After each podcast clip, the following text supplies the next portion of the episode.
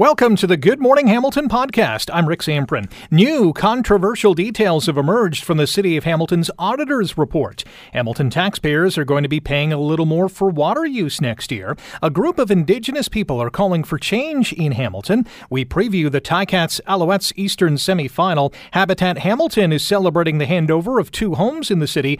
And what the heck is cuffing season? The GMH podcast starts now. This is the Good Morning Hamilton podcast on 900 CHML. The latest fraud and waste reports released last week from Hamilton's auditor shows that there was a misuse of taxpayer dollars and resources. However, some new and controversial details have now come forward, including that some city employees misused that taxpayer dollars and resources to a large amount of money. Charles Brown is the auditor with the City of Hamilton and joins us now on Good Morning Hamilton. Good morning, Charles. Good morning, Rick. So, what did your report uncover? Uh, so, the report, it's uh, the second year, the second annual report since we launched our uh, fraud and waste hotline, which is a tool that citizens employees can use uh, to confidentially report complaints of suspected fraud and wrongdoing. So, this was uh, largely a report about the activity for the whole year, but it did include some uh, some incidents that we report um, that you mentioned. Um, it uncovered um, there were 80 complaints overall in the year, uh, 59% of them coming from employees and the other portion from uh, citizens, and we substantiated 32% uh, of them. So there's a lot of activity that we hadn't known about. Um, as you mentioned, there was some significant uh, dollars involved in some of this activity. We identified uh, at least $235,000 in, in fraud and waste through uh, 24 investigations that were undertaken. So, if you substantiated 32%, does that mean that the 68% didn't happen, or you just couldn't prove that it happened? Um, we, we, we call it unsubstantiated. Largely, it's uh, not only not proven, but we don't believe it to be true in those cases. Okay. Can you share any examples of government waste and fraudulent activity that uh, you had proved? Uh, so I think one of the one of the biggest things that we identified was were issues with uh, conflicts of interest that were occurring through employees either socializing or fraternizing or receiving hospitality from from uh, vendors to the city. Uh, that's a big one. In fact, it's uh, it's something that we saw uh, the year previous and mentioned in our report we actually have some commentary on improving policies and procedures and processes in the city uh, to improve that situation. Uh, but, the, the, but that was a significant one for us, significant in terms of the impact of such conflicts of interest, but also the amount of work that it took. Uh, took us, I think, about a year to investigate. So one of those ones sort of starts with a small uh, allegation and then sort of grows from there. Yeah. So would that conflict of interest basically boil down to a city employee accepting something uh, from a, a, vendor, so to speak, and uh, and get something for that? Is that basically uh, the most common element of this? Yes, that's that's essentially what co- a conflict of interest is. It can be uh, things like uh, a relative that that's not disclosed to the city you have somebody working for a company that you've hired, or in other cases, it could be socializing hospitality and and the inherent bias that's influ- uh, that uh, that that occurs when when there's a, that kind of influence. So, how much did this activity cost taxpayers? Uh, Two hundred and thirty-five thousand is our best estimate of of what it costs. That's what we could come up with. It's it's largely an estimate based on a number of things that we uncover in the investigation. Charles Brown is the auditor with the City of Hamilton, joining us to talk about the uh, latest annual fraud and waste report uh, that was uh, has revealed that uh, there was a misuse of taxpayer dollars and resources. You uh, can't blame our listeners for saying "wow" or maybe even something a little more comfortable after hearing this news. What was your reaction when you started seeing this information come in? Uh, well, obviously you know, we're disappointed, but on the other hand, we're we're happy that we can take action and and find that because there's always something behind activity. There's there's always something that the city can improve uh, to to to to create better awareness and improve the defenses against this kind of activity, and that that's what our fo- main focus is on the systemic improvements that can be made as a result of these uh, these activities. And half of the equation too, it's not just a fraud line It's a waste line. You know, we we want citizens and, and employees to report where they think things can be made more efficient uh, in the city, and and that's uh, that's been a, a, a real nugget for us. Uh, a lot of uh, situations have led to systemic improvements. In fact, we've had four audits that were spontaneously done uh, as a result of complaints made that uncovered systemic issues, and, and, and, and management's currently taking action on them. That's the best news of all. We got about 30 seconds. How many employees were involved in this activity, and what do the penalties range uh, between? Oh gosh, uh, well, uh, I know there were there were um, eight terminations as a result of uh, uh, fraudulent activity, and I think there were five other types of disciplinary action. So uh, a substantial number this year. Last year it was somewhat uh, somewhat less. Charles, and that's the thing yeah. fraud. You don't know what uh, you, you, it's a very volatile situation. Any given year it could be different, but yeah. that's what occurred this year. Charles, thank you very much for the time today, and enjoy the rest of your day. Thank you. You too, Rick. That is Charles Brown, Hamilton's auditor, on uh, the latest fraud and waste report out of Hamilton City Hall. You're listening to the Good Morning Hamilton podcast from 900 CHML. The average Hamilton homeowner is going to pay an extra 32 bucks next year for water and wastewater services after city councilors gave preliminary approval to a 4.28% increase to the water rate budget. Here to join us to tell us more is Nick Winters. He's the interim water director with the city of Hamilton. Good morning, Nick, and welcome to Good Morning Hamilton. Morning, Rick. Hey, there you are. Let's start with the basics. How is the water rate established? That's an excellent question. So we set the rate and the rate increases on an annual basis, and it's really based on what work needs to be done from a capital rehabilitation and replacement uh, perspective across our water, wastewater, stormwater systems, uh, plus the financial expenses that are required for us to operate and maintain that system. Uh, so to produce water, to treat wastewater, uh, to fix water main breaks, as a few examples. Why the increase then? So what is happening this year that uh, may not have happened in previous years? So the rate does increase every year. Uh, we do have updated financial projections and updated capital project needs. There are some uh, some unusual circumstances for 2022. Uh, we are looking at some uh, higher than normal forecasted operating pressures, uh, including chemical costs for our treatment of water and wastewater. Um, we're seeing some supply chain increases, uh, as is much of uh, the uh, community in certain circumstances.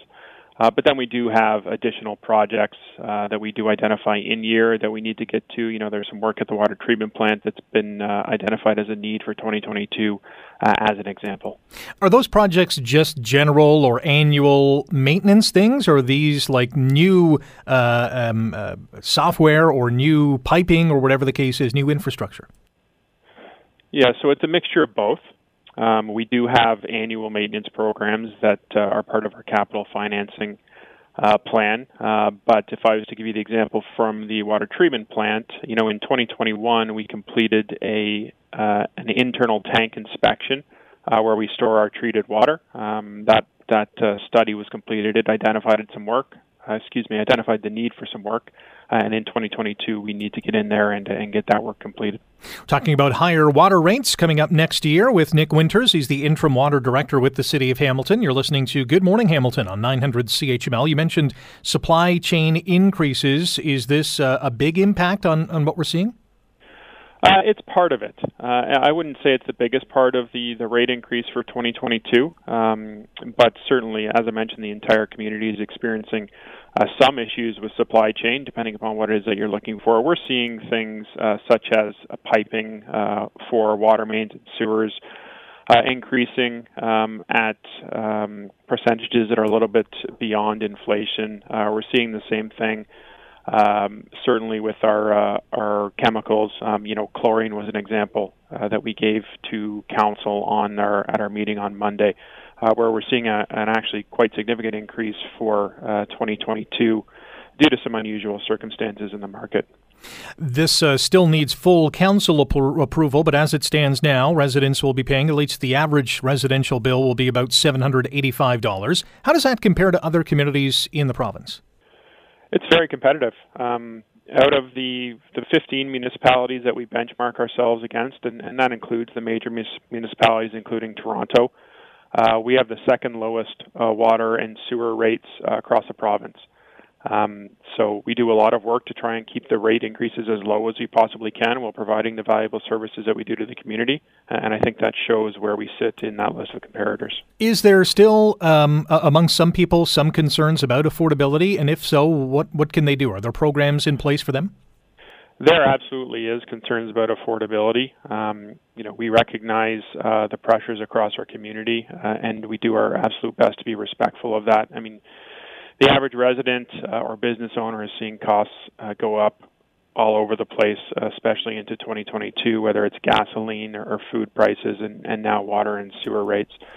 So there are programs uh, that are out there to help uh, residents or businesses that find themselves with concerns with affordability. There's payment plans and things like that that can be put in place if they're having trouble um, finding the finances to pay a monthly water bill, and, and we'd encourage them to call in uh, to Alectra Utilities, who's our billing provider, to speak about those options.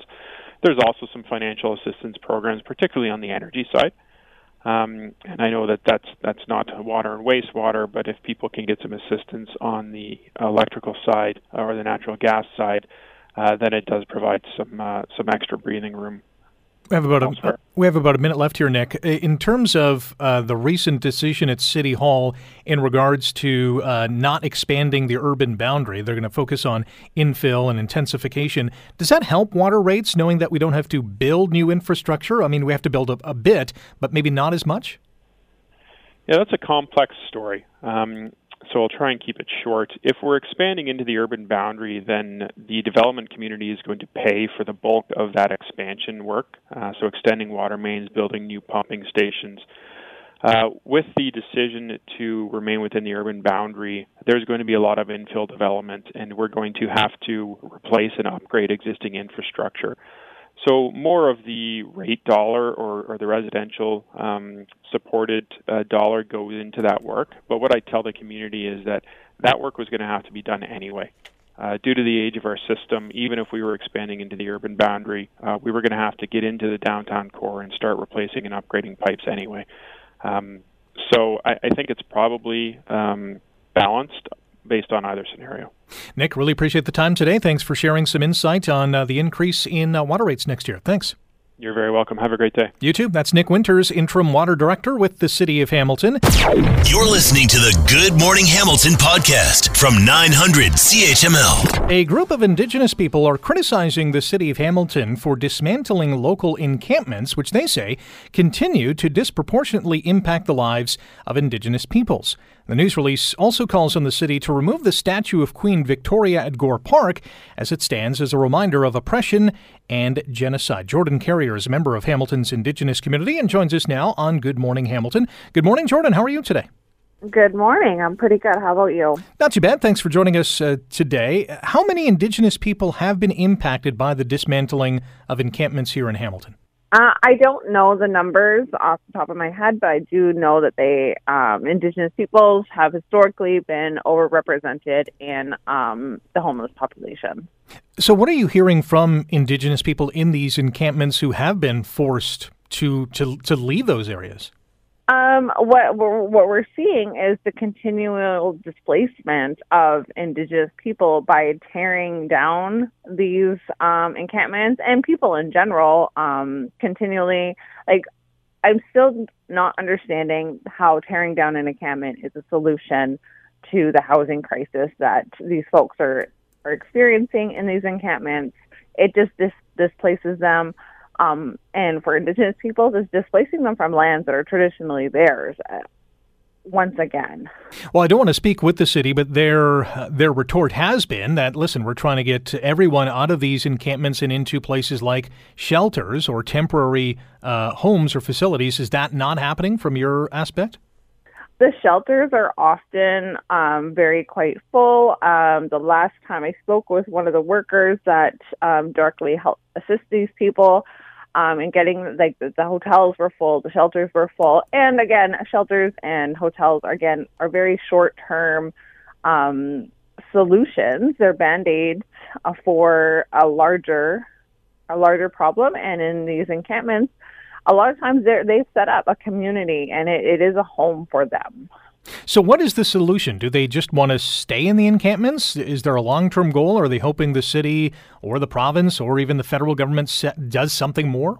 There certainly has to be a, a, larger approach. And when we look at some of the reasons what causes, you know, houselessness, when we when we think of Indigenous people, there is 500 years of colonial intergenerational trauma.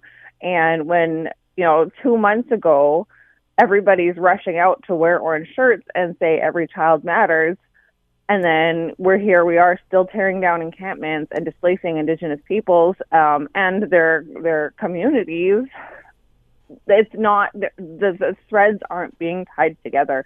A lot of residential school survivors are homeless. A lot of intergenerational um, survivors of residential schools are houseless because of the trauma of colonialism Jordan Carrier is our guest on Good Morning Hamilton on 900 CHML. Among those who are criticizing the city of Hamilton for dismantling local encampments as they continue to, in their words, disproportionately impact the lives of Indigenous peoples. Do you feel Indigenous people are being unfairly targeted in these encampments? Uh, absolutely. Indigenous people, Black people, uh, racialized people are often overrepresented um, in a lot of these um, houseless, prisons, all these different things and underrepresented in things like education. So the systems that were designed to support um, colonial and Western ways of doing and being uh, are working exactly how they're supposed to be. And when we come from an indigenous lens of how we care for community, it's not continually displacing people. And in fact, we're very, uh, a lot of our teachings are very foundational in inclusion. And so it's caring for people and it's ensuring that everybody has their needs met and, and the land providing for us, providing and meeting our needs um, whether that's a place to stay on the land um, and then get the food and the sustenance we need from it as well. So there's just like so many threads that just seem to be not tied together when we look at it from um, like the municipal government's point of perspective point of view. They're just, they're just not tying the threads together. It sounds like from uh, what I'm hearing um, from you is that you know many of these people are being re-victimized, uh, going mm-hmm. into these encampments, being forced out, wanting to go back. Uh, it, it, sounds like a vicious circle. It, it, yeah, absolutely, it's a vicious vicious cycle. Um, I think our municipal government forgets that they are also treaty partners, and we are on treaty lands and there's responsibilities and obligations that we have to uphold to care for Indigenous peoples on these lands. Uh, the other part of today's news conference, uh, Jordan, is uh, the call for the city to remove the Queen Victoria statue at Gore Park. Give us uh, some um, uh, background on this and, and why make this call. Um, th- this this call came from my colleague, but um, yeah, I, we continue to have these monuments in public spaces of our oppressors, and you know, if we go back a few months, we went through this with the John A. St- statue. The community expressed why it is so important to continue to to to remove these statues that commemorate the lives of people that have violently oppressed Indigenous peoples. Um, so we continue need to amplify that message uh, since they certainly didn't get it the first go around. Uh, we know that the Sir John A. Macdonald statue was ultimately uh, torn down. Uh, do, do, you do you feel that's going to be the case with this uh, statue as well? Uh, I don't know. I I hope that maybe the city has learned its lesson that um, the people will take care. Like we amongst ourselves, we will take care of ourselves. And community stepped up to the plate that time. Our allies stepped up to the plate to care for Indigenous community when they were hurting the most. And that was after the discovery of the unmarked graves.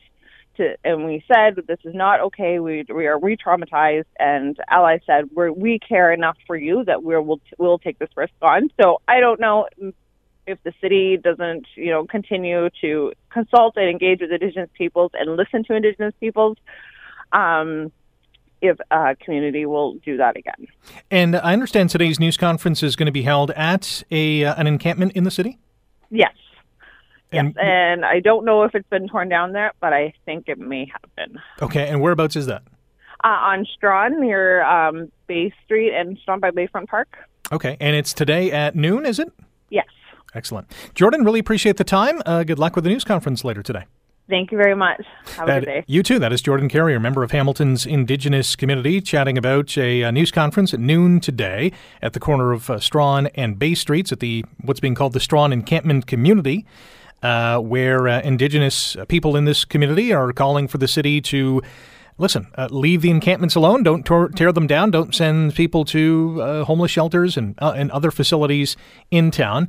Again, to me, and I've said this before, it's a bit of a head scratcher to me. I want to see everyone with a, I guess, more comfortable place to be. If they feel that is where they want to be, it's it's a really sticky situation. At the end of the day, we just need more affordable housing in this city and obviously across this country. You're listening to the Good Morning Hamilton podcast from 900 CHML. We will win in Hamilton. Stamp it, put it big as you need to put it. Black it out. We coming. Montreal Alouettes. See you soon. Can't wait anything else. Let's go. That is the voice of Montreal Alouettes linebacker Patrick Levels guaranteeing a win on Sunday as the Alouettes are coming to Hamilton to take on the Tiger Cats in Sunday's Eastern semifinal. It's going to be a blackout at Tim Hortons Field. You are encouraged to wear black if you're going to the game and stay tuned because you will have a chance to win two tickets to Sunday's Eastern semifinal. But before we do that, let's welcome back to the show Coach Sal John Salavantis to Good Morning Hamilton. Good morning, Sal. Hey, good morning, Rick. How are you doing? I'm good. How are you? Very well, thank you. So, as you heard, Patrick Levels guaranteeing a win on Sunday. He also called out head coach Orlando Steinauer, quarterback Jeremiah Masoli, running back Don Jackson, wide receiver Brandon Banks, and said, quote, We're a team that can't be beat. Uh, come see me. Is this bulletin board material for the Ticats or just a bunch of hot air? Uh, it's a whole bunch of hot air, but uh, you can put that up on the bulletin board if you wish. I don't think it'll make a whole lot of difference to uh, Jeremiah Masoli and his uh, uh, football team. So, you know, to me, it's, it's just uh, other than Joe Namath, no one's really guaranteed and, and come across with it. Uh, Hamilton and Montreal split their season series. Hamilton beat the Alouettes in Montreal, uh, 27 to 10. The Alouettes got the better of the Ticats here at Tim Hortons Field, 23-20 in overtime. Do either of those two games have any bearing on what happens on Sunday? Well, I don't think so, Rick. And, and uh, really, uh, one of the reasons is Trevor Harris, the quarterback, was not there in those early ball games. So uh, this game is really going to be decided uh, by the quarterbacks. I think. Uh, in in so saying, they have to be able to be protected. Now, you know, there's a little bit of history behind uh, both of these quarterbacks. In 2018 Hamilton defeated the crossover team BC 48 to 8. Masoli had 259 passing yards, and Hamilton scored 28 points in that first half. Now, go to 2019. Montreal traveled to Edmonton, where their current quarterback, Trevor Harris, handed them a 37 29 loss. Harris threw for 254 yards, and in the first half completed 22 consecutive passes. So we've got two quarterbacks coming into this ball game that are very experienced in in the playoff picture, and therefore, if if they can be protected by their offensive line, you're going to see a real show on, on Sunday afternoon. Hamilton's defense has certainly been the most consistent of the three phases of their game offense, defense, and special teams. What do you like about this defense? Well, I think they they play very complementary. The front uh, four guys uh, can really get some pressure on the quarterback. The linebackers are very active. They can move uh, very well in that intermediate area. And the secondary is exceptional, in my opinion. I mean, they've got, uh, I don't know how many knockdowns now, over 60 knockdowns uh, in ball games. And I think they have like uh, 16 or 17 interceptions. So they play very complementary. The front puts the pressure on, the linebackers take away the underneath, and, and the secondary uh, is able to, to uh, handle the deep ball. Our guest is Coach Sal, John Salavantis. You're listening to Good Morning Hamilton on 900 CHML. We're talking about Sunday's Eastern semifinal between the Tiger Cats and the Alouettes. Um, uh, in, in regards to special teams, head coach Orlando Steinauer says Michael Domagala is still uh, probably going to be the kicker on Sunday with Gabriel Ferraro still on the practice roster The kicking game, uh, you know, there's there's been something uh, missing from the kicking game this year uh, compared to past years. Um, but any given Sunday, a kicker can have a phenomenal game. Where's your head at in terms of Hamilton's kicking game? Well, like you said, you know, Hamilton's always had uh, a great kicking uh, history. You go all the way back to the 80s with Ruoff and then Osbaldiston after that. Uh, Medlock comes in there, Big L, Lirim Hajrullahu. Uh, you know, they've always had the good kickers uh, on their side. This has been one of those years where um, it's been a little spotty, and I really think uh, they have to pick up their, the pace in that uh, area, and they uh, most uh, effectively have to avoid penalties. You know, the kicking game, a lot of times uh, the kicker himself um, is the focal point, but the penalties are what really decide uh, a lot of what happens on special teams. What's your favorite part of playoff football? You've been on the sidelines as an offensive line coach during Grey Cups, playoff games. What's your favorite part about it? Uh, the players really take on a new role uh, in in as much as uh, Rick, what they do is is it's on them. The coaches are through. I mean, you know, all the hay's in the barn, and and the coaches just stand there and observe and make a decision once in a while but it's always up to the players. And if the players are on top of their game, uh, then you really get uh, an exciting football game. So as long as that hay doesn't catch fire, you're good. Yeah, that's it. Don't burn the barn. That's right. Hey, Coach Sal, thanks for the time and enjoy the game on Sunday. All right. Thanks, Rick. Talk to you again. You got it. That is Coach Sal John Salavantis as the Tiger Cats get set to host the Montreal Alouettes on Sunday. You're listening to the Good Morning Hamilton podcast from 900 CHML. It is going to be a great day on Catherine Street North. I think I got the address right. Is Catherine Street or Cathcart Street? Oh my gosh. Uh, no, I forget. Well, let's ask our next guest. His name is Sean Ferris. He's the executive director of Hab- Habitat Hamilton because the keys to a legacy build are going to be handed over to two families during a ceremony this morning. Sean, how are you? Very good. How are you? Not too bad. Is it Catherine or Cathcart? It's Catherine Street. All right, I got it. I got it right originally. I, w- I was thinking Cathcart for some reason, but Catherine is the place to be. 134 Catherine Street North, where this legacy build is now standing, and two families are going to be benefiting from it. Tell us about this project because it was it was started in 2019, and then well, the pandemic struck. Absolutely, it always takes uh, quite a while to get through the planning process. Um, this one was. Uh, uh, special for a number of reasons, starting with uh, the donation of the property from the Diocese of Hamilton. Getting land, as you can imagine, can be uh, very, very challenging and expensive. And so when we got the land uh, donated, that was uh, a huge benefit to us. Um, we took a, a, single lot and we decided, heck, why not serve two families? So we put uh, two homes on it, semi-detached, two-unit build, um, located in the heart of Hamilton, in close proximity to public transit and uh, and amenities, of course. Um, it's called a legacy build because uh, our title sponsor is the Hamilton Halton Construction Association. So, in celebration of uh, their centennial, um, they reached out to their membership to see how they could contribute, and uh, donations of product and service and and cash uh, amounted to over two hundred thousand dollars over the course of this build. So, uh, you know, we're very, very appreciative of uh, Sue Ramsey and all the folks at the Construction Association who helped make this happen. The uh, the two the semi detached uh, home has that been done before? do you usually build single family homes?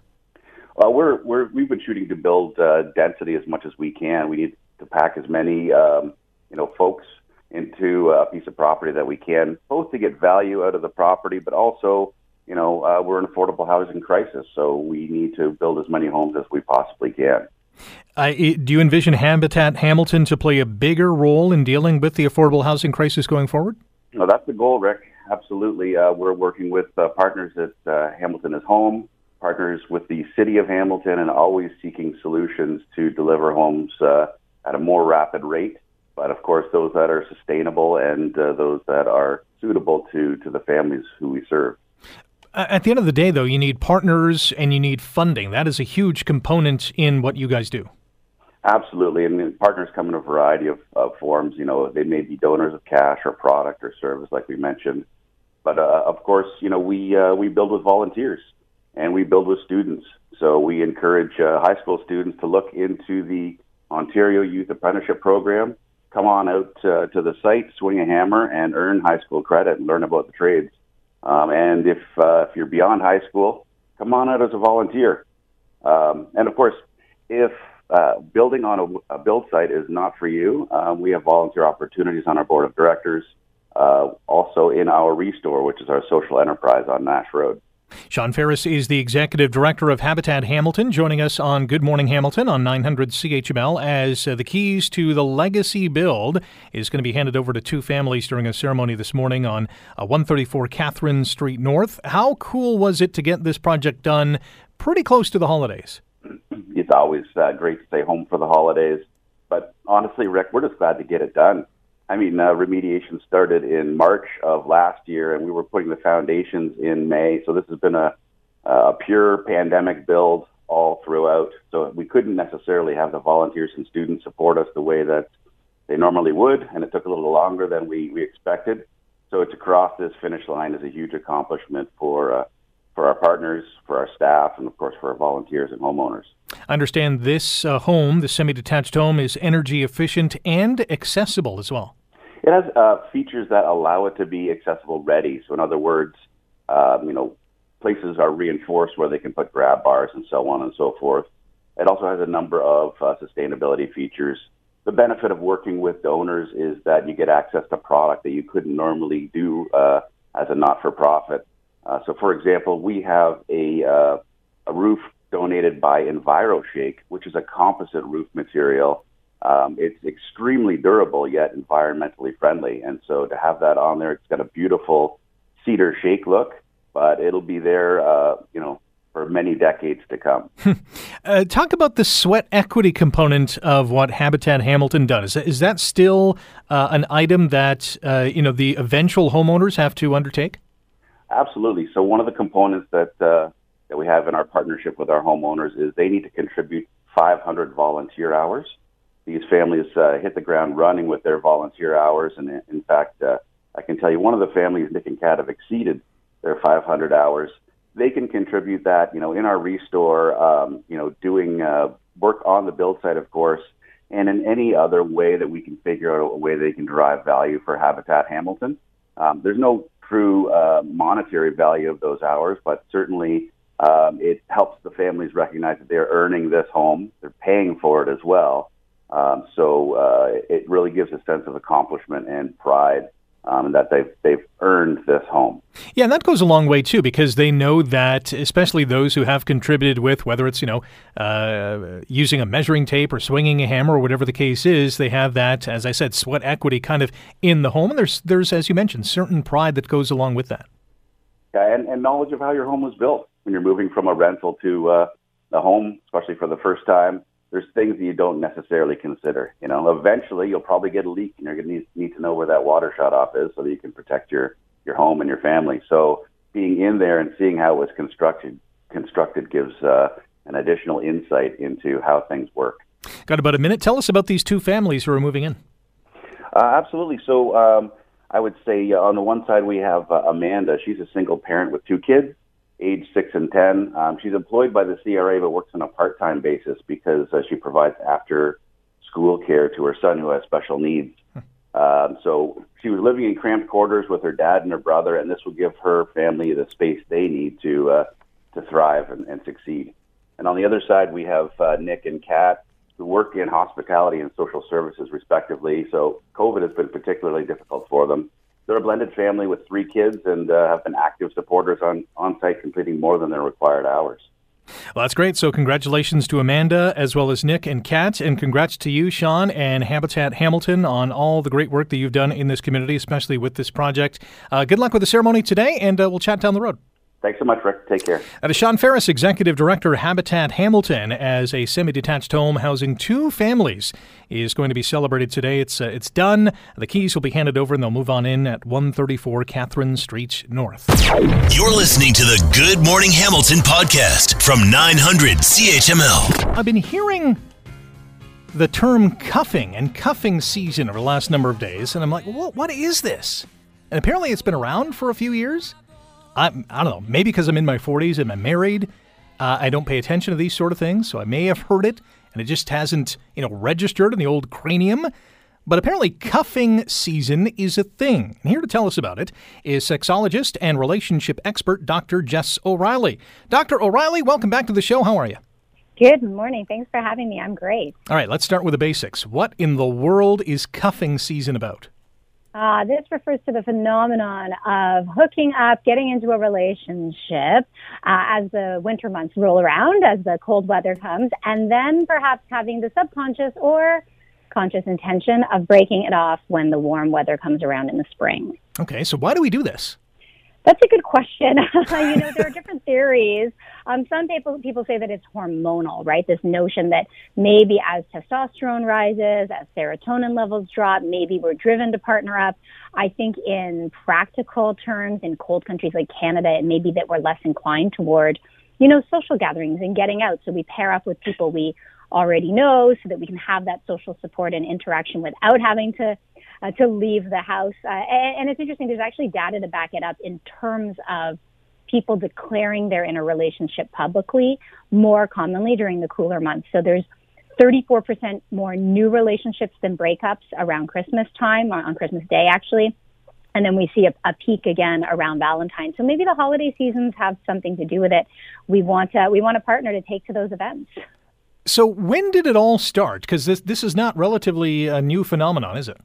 No, interestingly, I, I think that most human behaviors have existed for long periods of time and then they become more visible. We talk about them more. Maybe we find a name for them. Uh, you know, we often think, oh, these are relationship trends or trends related to intimacy, but uh, many of these trends have always existed. We've just been able to identify them um, thanks to the digital world. so we're entering the second uh, stage of winter months, if you will, during the pandemic. We certainly had last year. Has cuffing been heightened or diminished? Uh, during the pandemic? That's a good question. So, uh, you know, so when we talk about cuffing, I just want to say sometimes we're doing it purposefully. We have full intention of kind of just using uh, our relationship in a temporary way, and some of us are honest about it, and some of us are not. And for others, it really is subconscious. We we realize that we want closeness, that we want intimacy, we want somebody to be near us and dear to us, uh, and we don't even know, realize that we're going to break it off. But there have been trends that have shifted over the course of the pandemic. So, for example, uh, there's this trend called roommating, which involves connecting with a roommate or someone you've known for years platonically, and that has increased over the pandemic. There's a, a dating app called Plenty of Fish that, that does a, bu- a bunch of data mining around dating behaviors, and they did find an increase. And, and again, you know, with limitations on whom we can social with whom we can socialize and where we can go. Uh, it makes sense that we're kind of creating our bubbles of all different types. we're talking about cuffing season with Dr. Jess O'Reilly, sexologist and relationship expert here on Good Morning Hamilton on 900 CHML. Are there rules of engagement or ground rules or do's and don'ts for those who are into cuffing? Well, I think the most important piece with any relationship, whether we call it something kitschy or it's just what we're doing, is to really focus on honesty. Uh, and I don't even think that people intend to lie. I think that for many of us, it's very difficult to be, uh, you know, honest with ourselves first. So we need to ask ourselves what we want, why we want it, what we're hoping to, you know, get out of this, and what we have to offer as well. Uh, I think we have a tendency to kind of blame others when we question ourselves. So let's say you know you have a history of cuffing, uh, and you you instead of you know taking responsibility for it, you make excuses as to why you need to break it off with this person, even though you might have known that you were going to break it off from the onset. So when you catch yourself, first of all, looking for external excuses, kind of just take a moment to reflect on on what you really want. And if you don't want something long term, and you know this from the onset. Uh, don't pretend. Don't make plans for next summer if, if you're going to be ditching them. Uh, if you know, you, I just think we have to work on identifying what we want and then finding ways to communicate it, even when those conversations are awkward and uncomfortable. Well said. It's a fascinating topic. Uh, Dr. O'Reilly, thank you very much for the time today and enjoy your day. My pleasure. Same to you. Thanks so much for having me. That is Dr. Jess O'Reilly, sexologist and relationship expert. You can find more information about Dr. Jess and uh, all the things that she talks about. Sexwithdrjess.com is the website. Thanks for listening to the Good Morning Hamilton podcast. You can listen to the show live weekday mornings from 5:30 to 9 on 900 CHML and online at 900CHML.com. The Good Morning Hamilton podcast is available on Apple Podcast, Google Podcast, and wherever you get your favorite podcast. I'm Rick Zamperin. Thanks again for listening, and don't forget to subscribe to the podcast. It's free, so you never miss an episode, and make sure you rate and review.